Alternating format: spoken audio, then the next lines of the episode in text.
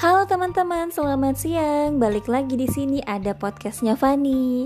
Gimana nih? Semoga kalian hari ini dalam keadaan sehat dan bahagia selalu ya. Hari ini aku pengen bahas satu topik yang menurut aku semua orang pasti ngalami ini teman-teman. Dan aku gak tahu kenapa aku lagi ngerasain juga untuk sekarang gitu. Aku lagi ngerasa insecure. Dan sesuai dengan yang aku baru sebutin, kita hari ini bahas insecurity sampai tuntas. Aku gak tahu ya kenapa aku tiba-tiba ngerasa insecure dengan hidup aku sendiri. Padahal setelah aku lihat track record aku udah sejauh ini, apa yang harus aku insecurein? Setiap orang punya jalan hidupnya masing-masing gitu. Tapi gak tahu kenapa aku lagi ngerasa benar-benar tidak nyaman dengan yang aku jalani, dengan yang aku sedang lalui.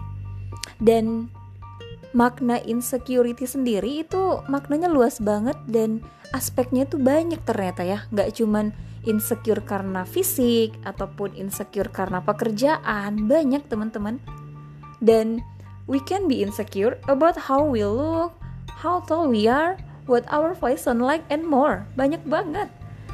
Aku sendiri mengelompokkan insecure itu di 5 kelompok sih, yaitu pekerjaan, fisik atau body kita, kemudian hubungan kita, kemudian finansial kita, kemudian yang terakhir tuh yang paling bikin aku insecure adalah apa yang aku jalani sekarang.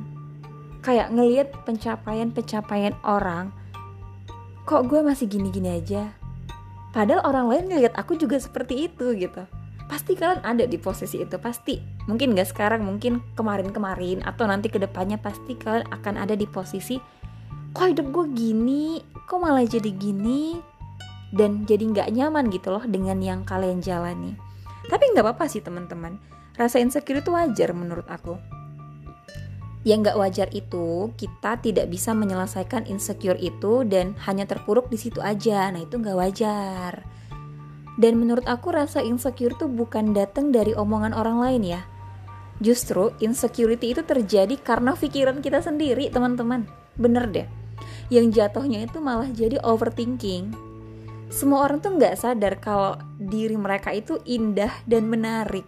Karena kita selalu terbiasa menjadikan pencapaian ataupun kebahagiaan orang lain sebagai tolak ukur untuk kebahagiaan kita juga. Padahal kan proses tiap orang beda-beda ya, gak mungkin sama gitu loh. Dan sebagai manusia harusnya kita tuh punya mindset bahwa kita semua tuh hanya manusia biasa, sehingga tidak semua hal bisa kita lakukan dengan perfect.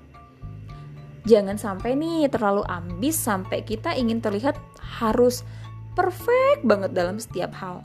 Karena semakin kita ingin terlihat perfect dalam setiap hal, maka mereka akan expect too much from us gitu loh. Jadi balik lagi, kita tuh hanya manusia biasa, kita penuh keterbatasan. Dan aku tuh setiap kali lagi insecure tentang apapun lah ya, aku selalu ubah mindset aku. Gak apa-apa kamu gak perfect di sini, gak apa-apa kamu gak kamu masih ada ngelakuin kesalahan di bidang ini ataupun di satu aspek, gak apa-apa. Karena aku ataupun kalian semua, kita tuh hanya manusia biasa. I also make mistake gitu. Dan aku selalu memilah-milah isi kepalaku sendiri sih dari omongan-omongan negatif yang itu bisa ngebuat aku jadi insecure gitu. Kalau aku pribadi, aku insecure-nya tuh sama kerjaan sih. Karena kadang aku ngerasa kayak gue udah kerjain semaksimalnya, udah bener-bener kayak push banget nih, harus bisa. Tapi kok hasilnya tetap begini ya, gak sesuai dengan ekspektasi ya gitu. Tapi balik lagi, ya gak apa-apa kalau gak perfect, kan kamu juga manusia biasa, kan kamu juga penuh keterbatasan. Ya mungkin kamu emang limitnya di situ gitu, gak usah dipaksain banget. Justru kalau makin dipaksain, jatuhnya malah kayak memaksakan kehendak yang kita gak bisa lakuin tuh malah nyakitin diri gitu loh. Jadi gak usah dipaksain banget, ya udah semaksimalnya kalian aja. Karena hasil itu kan ada 2, hasilnya baik atau gak baik, atau mungkin kurang baik. Jadi ya nggak apa-apa, yang penting kamu sudah menjalani prosesnya sebaik-baiknya kalian menjalani gitu loh. Dan kalau aku sendiri ya, setiap kali misalnya aku lagi insecure, aku tuh selalu kayak introspeksi diri aja. Nih apa yang salah ya, nih apa yang kurang ya, aku harus gimana ya supaya kedepannya tuh gak kejadian lagi kayak gini. Tapi kadang kalau udah insecure banget kayak gitu ya, ya udah ujung-ujungnya aku nangis dulu nih. Karena ujung-ujungnya apapun masalahnya pasti aku bakal nangis sih teman-teman. Aku nangis dulu, terus ya udah habis aku nangis aku lega. Udah, habis itu aku udah enggak memikirkan insecure itu. Aku malah oke, gue harus fight lagi, gue harus ngelakuin yang lebih baik lagi, gue harus perbaiki yang salah ini supaya kedepannya enggak keulang. Gitu sih teman-teman. Kalau kalian gimana teman-teman ngatasi insecure-nya? Karena menurut aku banyak banget ya insecure itu. Maknanya banyak.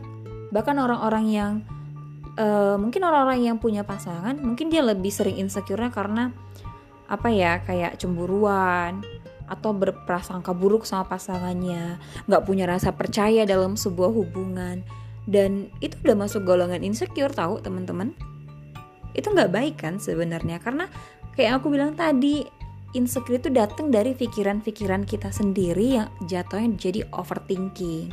Jadi ya mulai sekarang cobalah kalian pilah-pilah isi pikiran kalian dari hal-hal buruk yang gak harus kalian pikirin gitu. Kita memang tetap harus memikirkan kemungkinan terburuknya, tapi itu jangan jadiin patokan untuk kalian tumbuh dan berkembang gitu. Ya udah, kalau kalian sudah memikirkan kemungkinan terburuknya, pikirin juga tuh plan B-nya apa ketika kemungkinan itu terjadi, sehingga ketika itu beneran terjadi kalian sudah tahu solusinya bagaimana. Itu sih kalau dari aku ya, biasanya aku kayak gitu. Jadi nggak apa-apa teman-teman insecure aja kalau mau insecure. Itu hal yang wajar. Yang penting kalian tahu solusi yang harus kalian dapetin dari rasa insecure kalian. Jangan stuck di tempat itu aja gitu. Kita harus tumbuh dan berkembang dong. Masa kalian mau gitu-gitu mulu kan? Enggak kan? Oke, itu aja sih yang mau aku bagi. Semoga bermanfaat. Bisa kalian ambil sisi positifnya. Dan aku bahas apa lagi ya nih selanjutnya. Sampai ketemu teman-teman di podcast aku selanjutnya. Bye-bye.